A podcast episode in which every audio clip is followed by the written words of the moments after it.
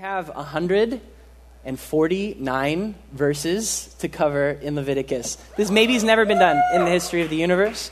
Um, in case you're like, what are you doing and why? If you maybe this is your first night and you're like, honestly, if you need to leave, no problem. Uh, but we have been walking through verse by verse the book of Leviticus, um, and maybe the question is why. And there's a couple answers. Uh, number one, because who, who's read Leviticus? So it's kind of fun to be like, oh, wow, I never knew this was here. Even for me, when I read it, it's like I feel like I just found a book of the Bible that never existed before because I've never read it. Uh, number two, it's still, there was a reason why God, even if we don't really know, God put it in this book. He put it in the Bible. And there's a verse that says, All scripture is God breathed, including Leviticus. So uh, there is usefulness and help to us in Leviticus. Number three, here's the real reason though. Um, it, there is a secret key to Leviticus, and its name is Jesus. And when you insert Jesus into Leviticus, it's amazing, and your mind gets blown like every single time you read it. So, uh, yeah, we're going to do that today. So, we're going to cover Leviticus chapter 13, Leviticus chapter 14, and Leviticus chapter 15. Three chapters. Why are we doing this? Uh, the main reason is this they're all, this is all trying to make the same point right now. There's one major point, one major theme uh, that we're going to cover. And I was also like, it, you know, it's 60 verses if we just do one chapter, and then we'd be on the same point for three weeks in a row. Let's just get it done. So uh, here's what we are going to do, though. I'm going to slightly modify, I'm not going to modify, but uh, there's like in Leviticus 13, the first eight verses are about a thing. And then all that happens is it's a different uh, I'll reveal a little bit. It's different skin disease. But then the next, like, 10 verses for what to do are the same. And then it's another skin disease. And then the next 10 verses are the same.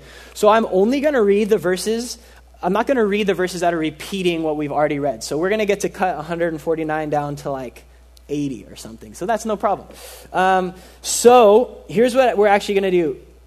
This is maybe also random for you, but some church traditions did this, and I think it's cool and valuable, especially for a book like Leviticus. I'm actually going to ask us all to stand as we read the Word of God. Uh, so, yeah, let's all stand together. Why are we standing? Number one, reverence. Number two, it's pretty cool to know this. I'm going to finish reading, and then you guys can sit. And then, pretty much, the point is this that right there was the good stuff. Me, I'm just going to try and help us see what was in here, but you don't need to stand for me. You just need to stand for God. So, um, I'm going to read I'll tell you what verses we're going to read as I go. So, Leviticus chapter 13, I'm reading out of the ESV. Uh, these verses, it's okay if you need to laugh or whatever, they'll be pretty interesting. Um, so, we're going to read the first eight verses of Leviticus 13. Here we go. And the Lord spoke to Moses and Aaron, saying, When a person has on the skin of his body a swelling or an eruption or a spot, and it turns into a case of leprous disease on the skin of his body. Then he shall be brought to Aaron the priest or to one of his sons the priests. The priest shall examine the diseased area on the skin of his body. And if the hair in the diseased area has turned white, and the disease appears to be deeper than the skin of his body, it is a case of leprous disease.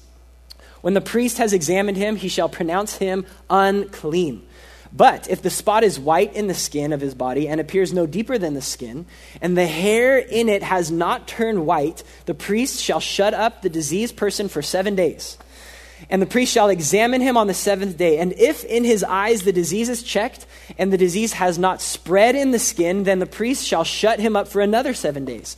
And the priest shall examine him again on the seventh day. And if the disease area has faded, and the disease has not spread in the skin, then the priest shall pronounce him clean. It is only an eruption and he shall wash his clothes and be clean. But if the eruption spreads in the skin after he has shown himself to the priest for his cleansing, he shall appear again before the priest. And the priest shall look, and if the eruption has spread in the skin, then the priest shall pronounce him unclean.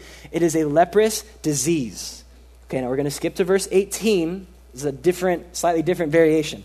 Verse 18 says, If there is in the skin of one's body a boil, and it heals, and the place of the boil there comes a white or swelling or reddish spot, then it shall be shown to the priest. Okay, so then everything that we read is just repeats itself. So now we're going to skip to verse 24.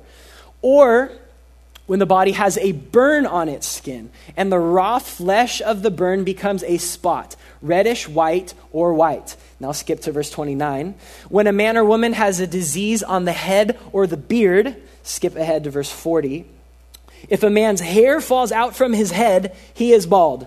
He is clean. Praise God, he's clean.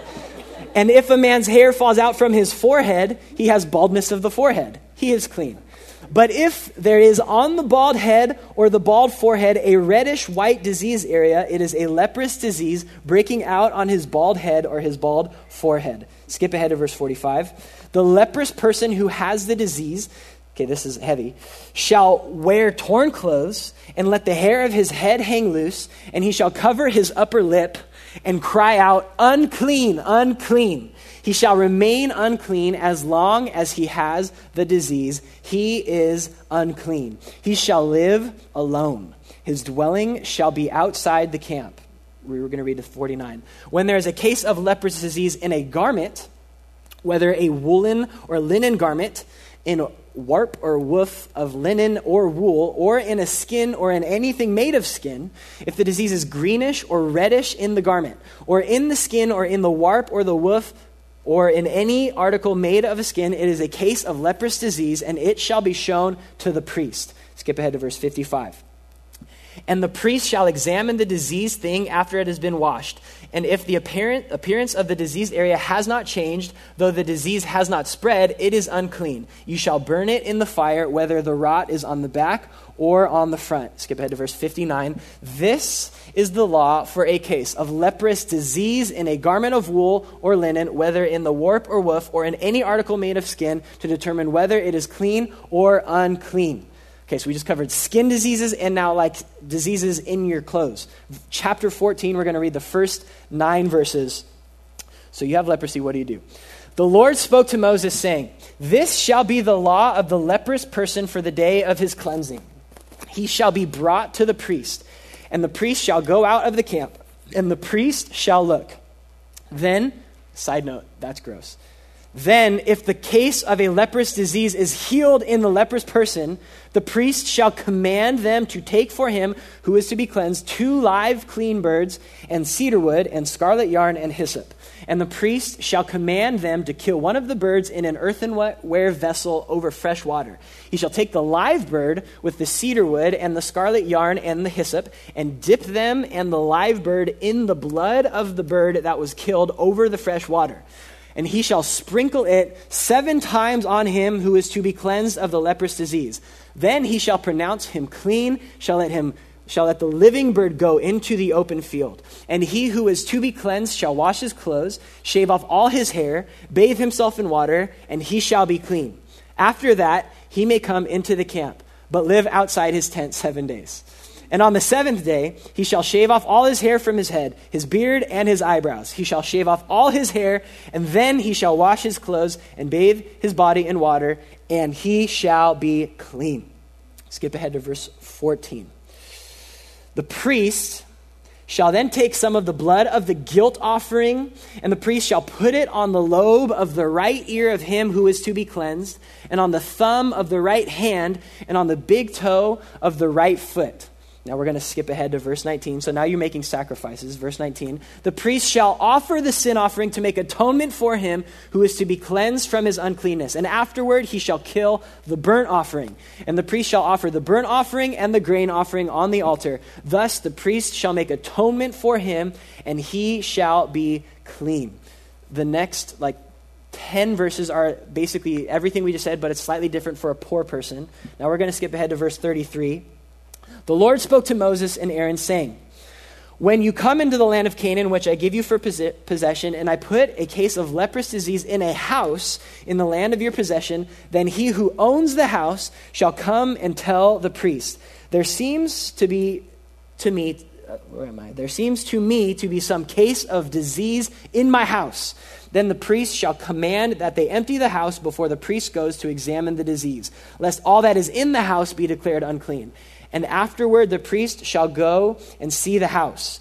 Now, skip ahead to verse 43. If the disease breaks out again in the house, after he has taken out the stones and scraped the house and plastered it, then the priest shall go and look. And if the disease has spread in the house, it is a persistent leprous disease in the house, it is unclean.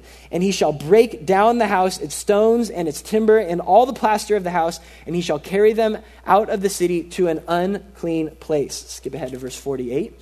But if the priest comes and looks, and the disease has not spread in the house, after the house is plastered, then the priest shall pronounce the house clean, for the disease is healed. That's the gist of that. Chapter 15, we're going to read the first 19 verses. These will be really interesting. The Lord spoke to Moses and Aaron, saying, Speak to the people of Israel and say to them, When any man has a discharge from his body, his discharge is unclean.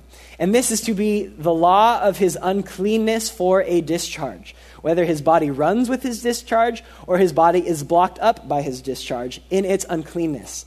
Every bed on which the one with the discharge lies shall be unclean, and everything on which he sits shall be unclean. And anyone who touches his bed shall wash his clothes and bathe himself in water and be unclean till evening.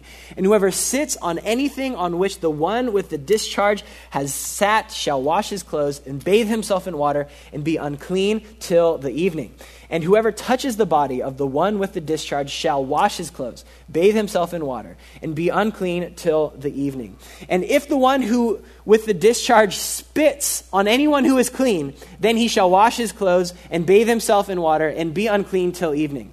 Any saddle on which the one with the discharge rides shall be unclean, and whoever touches anything that was under him shall be unclean until the evening. And whoever carries such things shall wash his clothes and bathe himself in water and be unclean till evening. Anyone whom with anyone whom the one with the discharge touches without having rinsed his hands in water shall wash his clothes, bathe himself in water, and be unclean until evening. And an earthenware vessel that the one with the discharge touches shall be broken. Every vessel of wood shall be rinsed with water.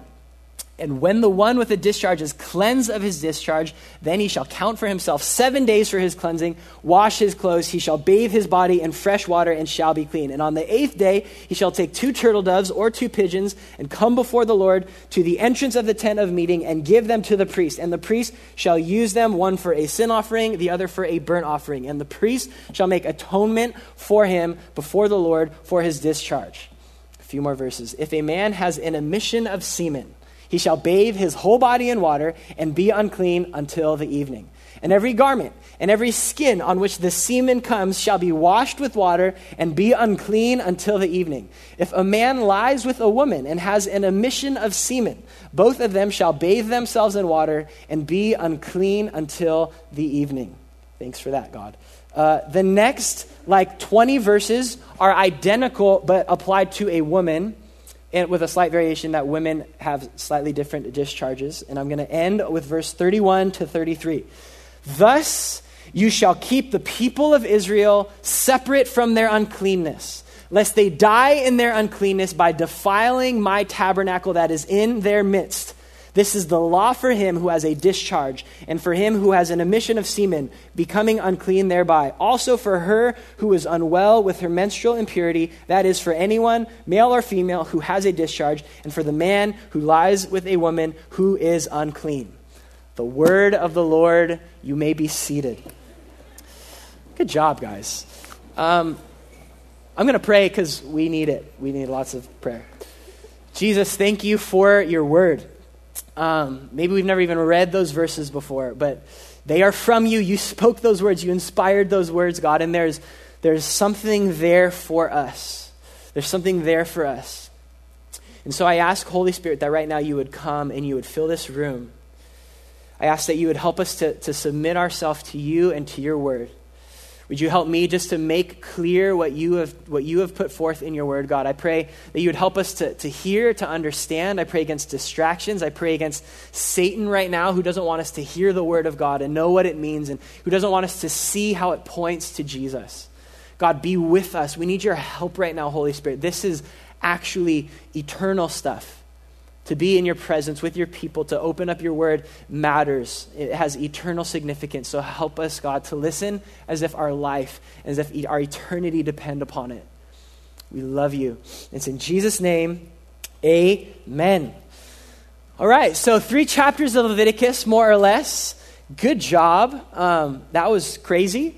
That, that those three chapters and this sermon are, are honestly kind of like part three of a little theme in Leviticus that we've been in. Uh, the whole general theme is what is clean and what is unclean. So two weeks ago we talked about food. And God, remember, if you know anything about Jewish people, He says you can eat these, you can't eat these. Uh, some Jews still practice that, kosher. Uh, the next week was, last week was about a woman in childbirth. And there was that, you guys, the Lord had some really cool prophetic stuff. And if you didn't hear that, um, we actually have a podcast. Go listen to it. it was, it's just, the sermon was okay, but the Holy Spirit was like doing things. So Go be ready to get wrecked anytime when you want to listen to the sermon on childbirth out of Leviticus 12. And this week is the final kind of theme on what makes a human being clean. And God is talking about our bodies, and He's talking about all the things our bodies can do to make us unclean. For example, spit. I just spit, and that would have made you unclean. That would have been bad. You would have been like unclean for a long time. Um, so, so that's what we're talking about. So, okay, what is really going on? How can this be helpful to us? Um, the, talking about the messes our bodies make, what's going on. I actually have a, a little helpful story that will get us into this. So, you are, this, this church, Reality Carpinteria, has a call to plant churches. And I forget however long ago they were planning Reality San Francisco. So there's a couple pastors up there. They're in San Francisco. They're kind of like, I don't know what they're doing, walking around downtown San Francisco. And one of the pastors just stepped in human feces, and he didn't know. It was just on the street. Uh, he didn't know at the time that he did that. And they were about to get in another pastor's car. So they get in the car, and this particular pastor moves a lot. And so he's just like in the front seat, just like getting settled. And little does he know, he's like deeply just pressing poop all over this car. Um, they realize, like, what is that smell? That smells like, that's not dog poop, that's human poop. And they look, and it is everywhere in the car. And so this pastor goes, he washes his car, details his car, does everything he can. It actually gets to the point where it doesn't smell anymore, but psychologically, he couldn't handle the fact that there was human poop in his car and he sold his car. He literally sold his car because there was once poop, human poop, in his car. It just wasn't the same. He's like, I can't. I'm not telling the person who I'm selling, but I just cannot be in this car anymore. I can't do it. And this, these three chapters, deal with our mess, the mess of humanity.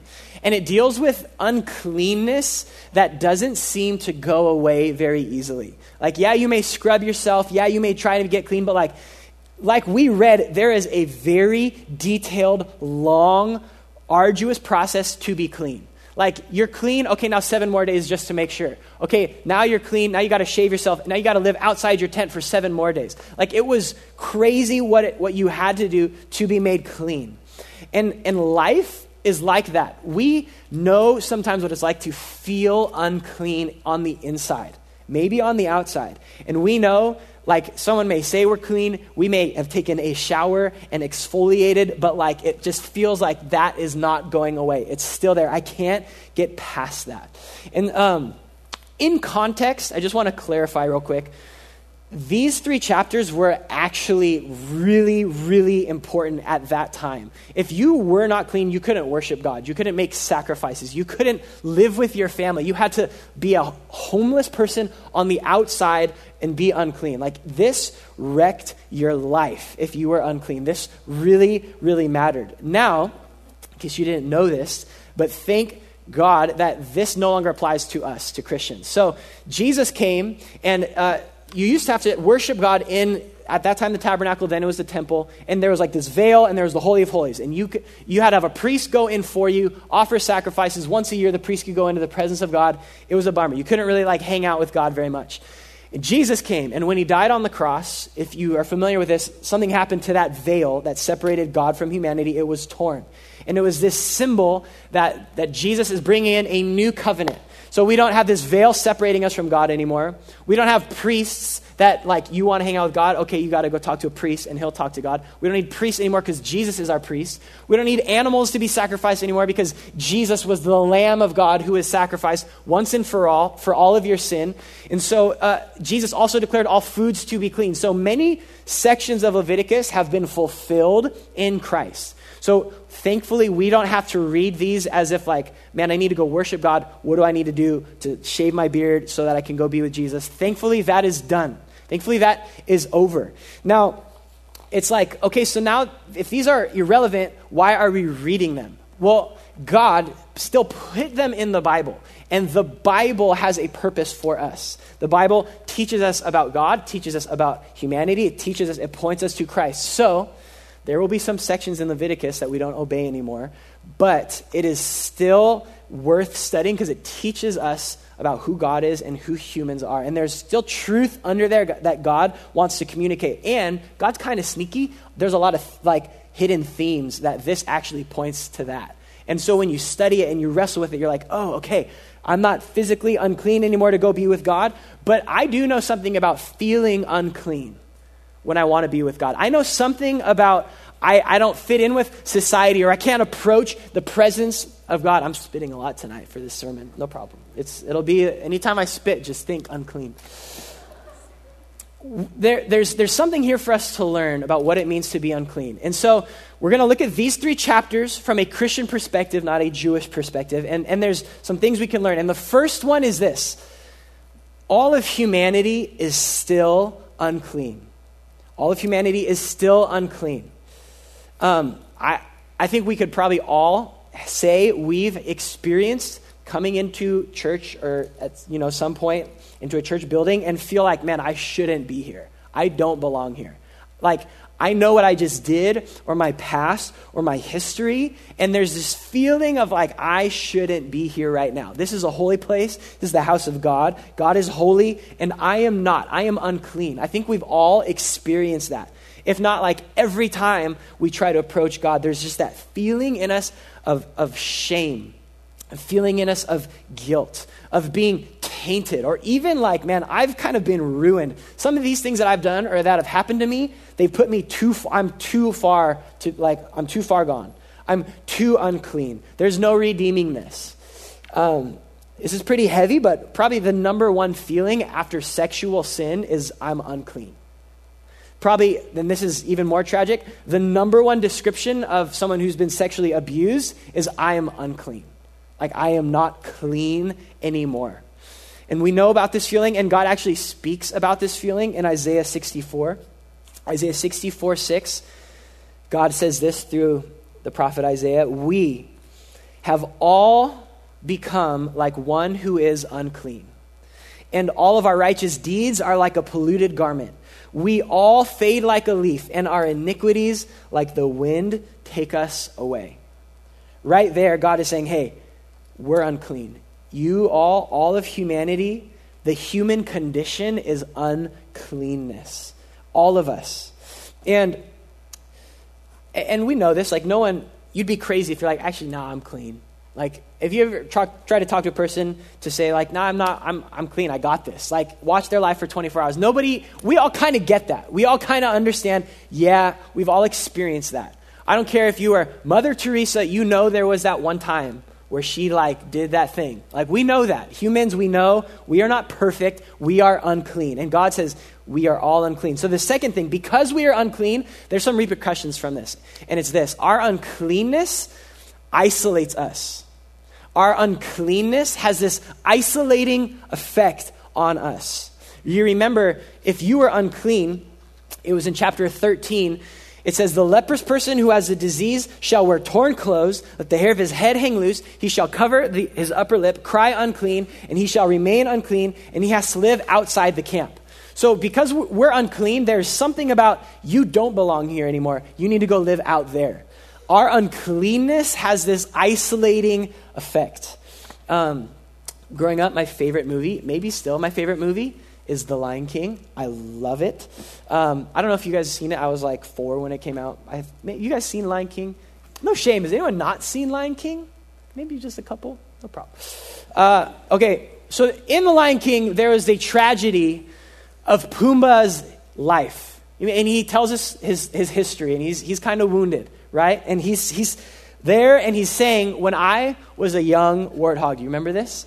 And then his friend says, When he was a young warthog, he found his aroma lacked a certain appeal. He could clear the savannah after every meal. And then Pumbaa goes on to say, I'm a sensitive soul, though I, th- though I seem thick skinned. And it hurt that my friends never stood downwind. And oh, the shame. I thought of changing my name. And I got downhearted every time that I, and then thankfully his friend says, No, not in front of the kids. By the way, out for like a year, I was like, what, is he, what was he going to say? I didn't, I didn't know. Um, so Pumbaa, thick skin, I'm fine, I got this. Inside, he had this wound that I am unclean. And because I'm unclean, no one wants to be with me. And no one wanted to stand downwind. And I just, whenever I would go to the watering hole, everybody left. And Pumbaa was like, I felt shame and I felt alone. And, and as funny as that is, that actually is some pretty good insight right there. When we feel unclean, we find ourselves feeling alone. And our uncleanness has this isolating effect on our relationships, as if no one is willing to stand with me, or at least downwind. Like when I get like that, they're like, oh, I'm out of here. Like we, that, we feel that. And, and that is actually the first response that humans do when they sin for the first time. They, we realized we were unclean and we ran and we hid and we were in isolation. The first thing we did is we ran and hid from God. We were like, oh crap, God is here, and we ran and we hid. Adam and Eve ran and they hid. We all of a sudden feared him in this way of like, I don't want him to see me. Uh, and we felt ashamed. It says Adam and Eve knew they were naked. They were naked before, but now they knew they were naked and they felt ashamed. And so they ran and they hid. You, our, our uncleanness, our sin has that effect. We run from God we run from him. The second thing, we hide from each other. We have this isolation with each other. All of a sudden, our relationships are now broken and we cover up from one another. Adam and Eve were husband and wife. They were naked. They knew everything about each other. But all of a sudden, they were like, I, you, I don't want you to look at me. I don't want you to see me anymore. And they ran and they took fig leaves and they sewed them together to try and cover themselves up. And we do the same thing every single day because we have these things we are ashamed of that are unclean, we go and we try to hide ourselves. And we, we, we put on these fig leaves. And there's many different variations and options of fig leaves to choose from, but we are all doing the same thing. We are hiding from one another. And, and now the, the state of every human, we're like, we're all in our soul living outside the camp. In our soul, I'm alone in my soul, nobody really wants me. And maybe they like me now, but if they saw what was under these fig leaves, they wouldn't like me. They would reject me. And now I'm living outside the camp. And so, what the great human endeavor has been from day one of Genesis 3 is we're, we're going to clean ourselves up. That's what, that's what humans have been doing from day one. We try to clean ourselves up. We try to cover ourselves. We've been trying to do that from day one. And that was, that's that fig leaves. Now, a couple options of fig leaves. Um, I have four here that I feel like encompass many. The first one is one of mine. The first fig leaf is ambition. Okay? Uh, I'll cover myself with my accomplishments. I'll cover myself with how much I can do. I'll cover myself with how hard I'm working and how much I can accomplish and how much I can achieve. And that achievement, it's kind of like I get to like wear that and like, yeah, look at me. And that accomplishment, I get to wear that. And I'll cover my sense of being naked and being unclean and being rejected by becoming successful. Because when I'm successful, all of a sudden now other people will want to be with me. I won't be isolated anymore. They'll want to be with me. They'll look at me and be like, oh, wow, that guy. He's got it together. I want to be with him. Sadly, sadly for people like me in this camp, we, re- we neglect relationships because we want to be successful. And this is where broken families come from and dads who are, aren't around come from because they're working to try and cover themselves. So that, that one ambition, it doesn't work. It's a fig leaf that does not work. Another fig leaf is relationships. I'll cover my fear and sense of being alone by just getting as many people as I can around me. Or maybe it's just that one person. If I get that one person, and I have them and they're with me and they accept me for who I am, then I will be okay. If that person loves me and accepts me, I will feel covered and I will be okay.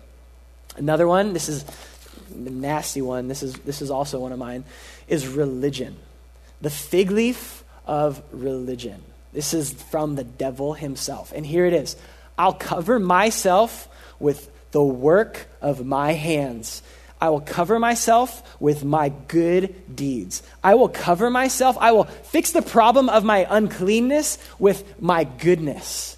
And if it's a scale, all I got to do is work hard enough to get more of the good more on the good side of the scale so that the, the bad just kind of like the unclean isn't quite as much. And so I will study the Bible. I will give everything away. I will be more godly and holy and righteous and know more memory verses and give more of my possessions away and read more books than anyone else. Religion. That is religion. I will cover myself with my righteous deeds. And then here's the other one. Uh, this one this one is like, I hate all of that. It's re- this fig leaf is rebellion. This is an interesting fig leaf. It, sometimes it comes from people who couldn't pull it off religiously. Like, do you know what? Screw that. I'm just going to go over here. Or, or some of it is just like, I don't want to please people. I don't want to please God. I, don't, I just want to, like, honestly, it's this it's screw people, screw their rules, screw their expectations. I'm going to do what I want to do. Because when I do that, it kind of makes me feel a little more covered makes me feel a little more connected with people. I get to do what I want to do. Or I'll cover my, un- my uncleanness by just pretending it's not even there. It's not even there. I can do whatever I want. It doesn't really matter. It doesn't really matter. Or it's, I, I feel unclean, and so I'm just going to numb it out. I'm going to numb it. And that could be through whatever. It could be through alcohol, sex, fun, adventure, just like the next whatever, video games. It's I will numb my uncleanness and my isolation with just feeding my flesh. And, and re- rebellion is a pretty common fig leaf. God truly was right when he says, We have all become as one unclean. We're all trying to fix it. We're all trying to be clean. We're all trying to, to not be rejected and living outside the camp. The, uh, the truth is that our fig leaves don't cut it. And we know they don't cut it. Our fig leaves cannot make ourselves clean. Um, I've told many variations of my days at Starbucks, but my first real life, you're a grown up, you're supporting your family with your college degree job, was Starbucks. I was a barista with a college degree, like just surviving, uh, hated it. And uh, that's I needed that. And so that was my life. And, uh, okay, so the, this is a cool thing at Starbucks. There are no professional, like, no one, you don't, we don't, Starbucks doesn't hire anybody to, to clean the buildings. Baristas clean the buildings, which maybe that's nasty because they're like literally scrubbing the basically public toilet. Oh, I got to go make some drinks. But that's actually what happens. You clean everything. And another thing is you actually, Starbucks actually a little more legit than you think. We actually like make our own, we mix our own like whipped cream or like mocha mix or whatever. So you have like, so, okay, so one time, there was a time when I was mixing mocha, okay? And it was like, you have this giant like mixer thing with like a, I don't know what you call the metal thing with all the little things, a whisk. And yeah, I was, I was whisking a giant, basically, tub of mocha. So it's actually not legit. It's just a giant bag of powder. You dump it in, you pour hot water in there, and then you just start mixing this giant thing of mocha. And it, it like stays fresh for like three days. So you, I'm sitting there mixing it, and it like slowly starts to like caramelize, and I'm mixing it. And then something happened. I don't, I don't even remember what happened, but the mocha mix goes tumbling and it hits the ground. And you guys, it was like a grenade of mocha. It was everywhere. It was everywhere. Okay, so now you kind of go into panic mode because you can't make drinks and you can't. So every employee was like, hey, sorry, hold on real quick. We had six employees, mops, rags, and it did not clean, you guys. We, you take a rag and all you did was just smear the mocha. It was just smearing. And you would just take a mop and all, you're like, I'm, all I'm doing is making a bigger mess. Now there's more mocha around. And so we used all three of our mop heads, every rag we had, mocha everywhere. There's, we're like, there is not hope for this mess. And service basically stopped, drinks stopped. Everyone's just, we're like trying to clean this mocha. It was on all of our clothes forever. It was in like three months later when it was finally cleaned, you would open a drawer and there would just be dried mocha. It was like, it never went away. It never went away. And, and our mess and of our sin is kind of like that. When you try to clean it up yourself, hey, good luck. All you're going to do is just smear it around. All you're going to do is it's going to get on you, and then everything you touch is going to become unclean. It's like that. We cannot, I don't care how many fig leaves, I don't care how much we try, we cannot clean ourselves. Side note if you've ever worked at a coffee shop, you, your body and clothes and car just have a smell that is essentially, it will never go away. So I remember just the day I just threw away all of my clothes that when I finally like, I'm not working here, just clothes, aprons, just threw it away. Couldn't be clean. I just had a smell about me forever. So, anyways, uh, sin is like that. We cannot clean and fix ourselves. Ambition, it's not going to fix your soul. It's not going to make people love you more. It'll lead you just putting more of yourself and your career and your desires before people, and, and it's going to be broken. Relationships. I've said this before. A person cannot fix you. They cannot. They were not designed by God to fix you, to clean you, to satisfy you. If you look to any person to satisfy you, you're just going to crush them. Or they're going to be like, I'm out. I can't handle this. And they weren't designed to carry you and to fix you. They were not. They're going to let people will let you down. I don't care how amazing they are. They were not made by God to, to cover that sense of uncleanness and to make you clean. Religion, let me just testify religion sucks so bad. It makes you miserable. You may look really good on the outside, and you hate everything on the inside. You hate God, you hate the Bible, you hate people. It is miserable, and you're exhausted. And there is no end because you're always, there's another book to read, or there's another thing to give away, or there's, oh man, that person's doing more than me. And you can never do enough. And you, you hate, honestly, you guys, I hated God because all he was was a taskmaster. Hey, get to work. Get to work. I couldn't just sit with him because it was like, I have to go prove myself and clean myself. And I just did that thing, so now I have to get to work. I hated the Bible because I would read Matthew and Jesus was just like, do this, do this, do this. And I was like, oh my gosh, I'm trying. And then he says to the rich young ruler, give everything away. And I had real fear in my soul, like, if I don't give everything away, I'm not really following Jesus. How, how do I know? What do, am I, what do I need to do? Religion won't make you better, it'll make you miserable. And like it said in Isaiah 64, every act of religion that you take to offer to God for your righteousness, it's just a filthy garment. It's all that it is.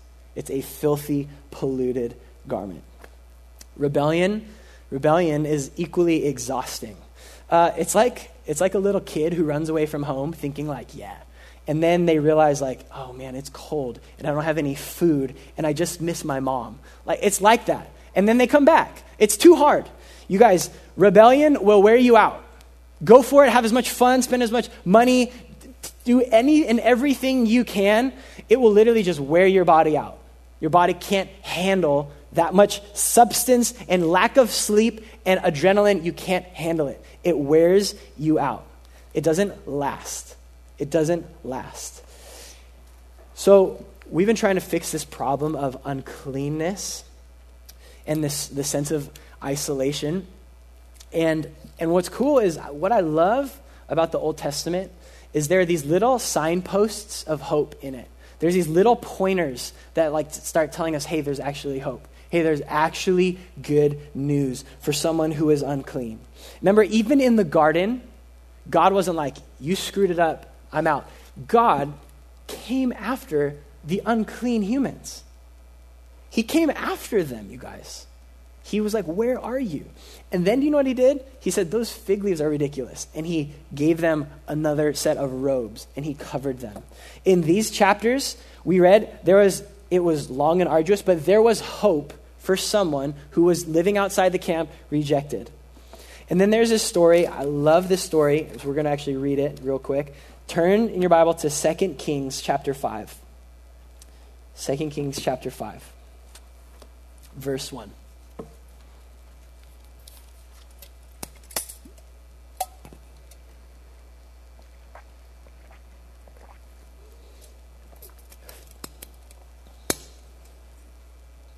All right, I'm just going to read it. 2 Kings chapter 5 verse 1. Naaman, commander of the army of the king of Syria, basically an enemy of Israel, was a great man with his master and in high favor, because by him the Lord had given victory to Syria. He was a mighty man of valor, but he was a leper. Now the Syrians on their on one of their raids had carried off a little girl from the land of Israel, and she worked in the service of Naaman's wife. She said to her mistress, "Would that my lord were with the prophet who is in Samaria, that's a city in Israel. He would cure him of his leprosy." So Naaman went in and told his Lord, Thus and so spoke the little girl from the land of Israel. And the king of Syria said, Go now, and I will send a letter to the king of Israel. So he went, taking with him ten talents of silver, six thousand shekels of gold, and ten changes of clothing. And he brought the letter to the king of Israel, which read, When this letter reaches you, know that I have sent to you Naaman my servant, and you may cure him of his leprosy.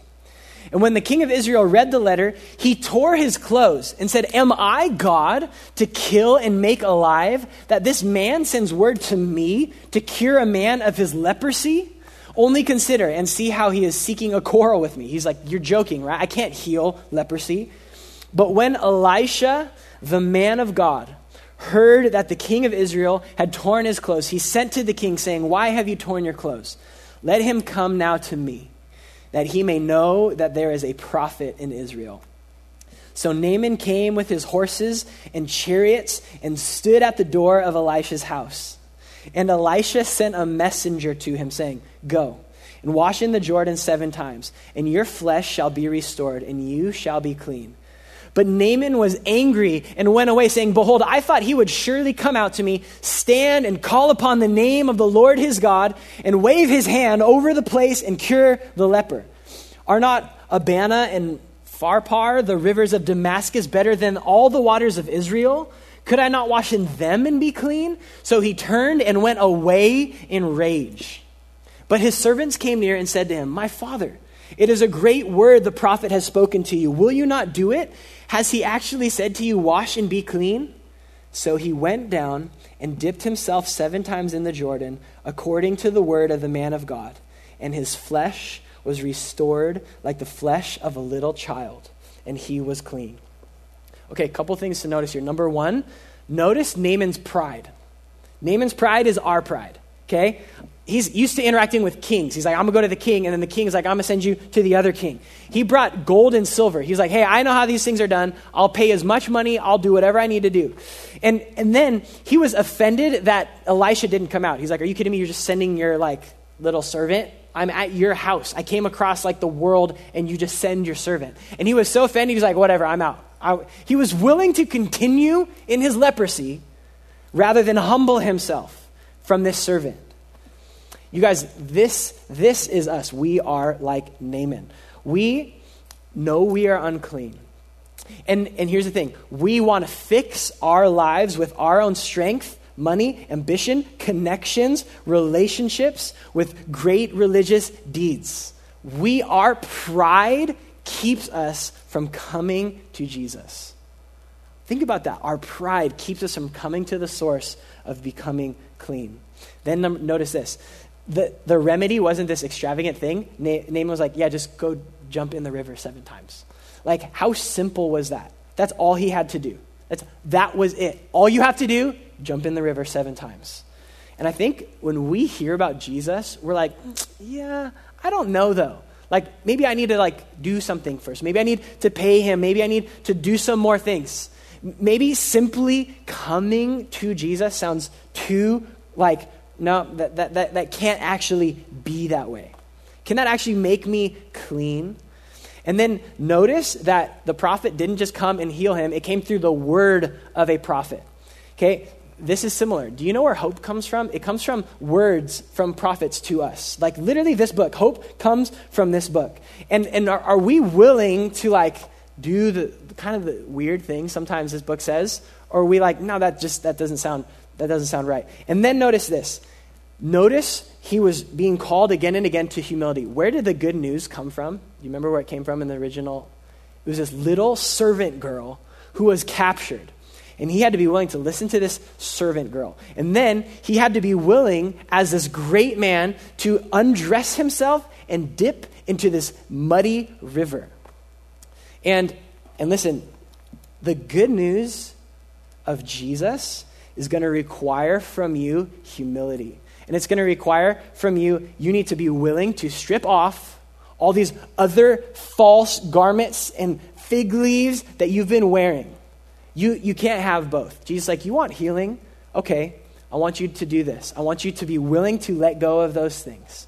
I want you to take them off. Your pride, your rebellion, your relationships, everything else you've been looking for to clean yourself up, you need to take those off. And you need to come to me. Because Jesus alone makes you clean. Jesus alone makes you clean. Do you remember? Maybe you don't. In chapter 14, we read there were two birds. There, you get these two birds, and one of the birds, you kill it, and it's bleeding everywhere, and you pour the blood in this thing of water. And then you take this other bird and you dip it in.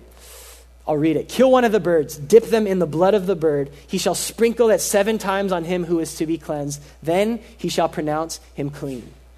Do you know, even that crazy little verse right there, that's pointing us to Jesus that a substitute, this little bird, takes your place. And, and it, was, it was killed, and its blood was poured out. And you have to be sprinkled in this blood of this bird to be clean. That's Jesus, whose body was ripped to shreds and bled. When you come to him, you have to have the sprinkling of his blood on you to be clean. And then remember how one of the birds got to go away, got to fly away? Um, I'll read it, 14.7. He shall pronounce him clean. Let the living bird go into the open field. Do you know what that's a symbol of? The fancy word is the doctrine of expiation. The, the practical is this that bird flying away, that's like your sin. It's gone, it's left, it's, it's away. You're not getting it back. It literally took your sin and flew away. When you come to Jesus, all of your sin is actually removed as far as the east is from the west, it is gone. You can't get it back. It's not yours anymore. It was taken away, and you are pronounced clean. And you are pronounced righteous. And you are pronounced accepted and loved by God. You are no longer condemned for any of your sin. You are clean, holy, acceptable, righteous, pure white. When you come to Jesus, He dies for you, and then He takes your sin away. And do you know what else about Jesus? Because we're all living outside the camp. Guess where Jesus went? Jesus went outside the camp for you. For you who is filthy and unclean. He left heaven to earth. And then he died outside the city as this picture of I will go outside the camp. Jesus went outside the camp to get you. Just let that sink in. You, are, you may feel rejected and isolated from your uncleanness. But listen, you are not rejected, you are pursued by Jesus.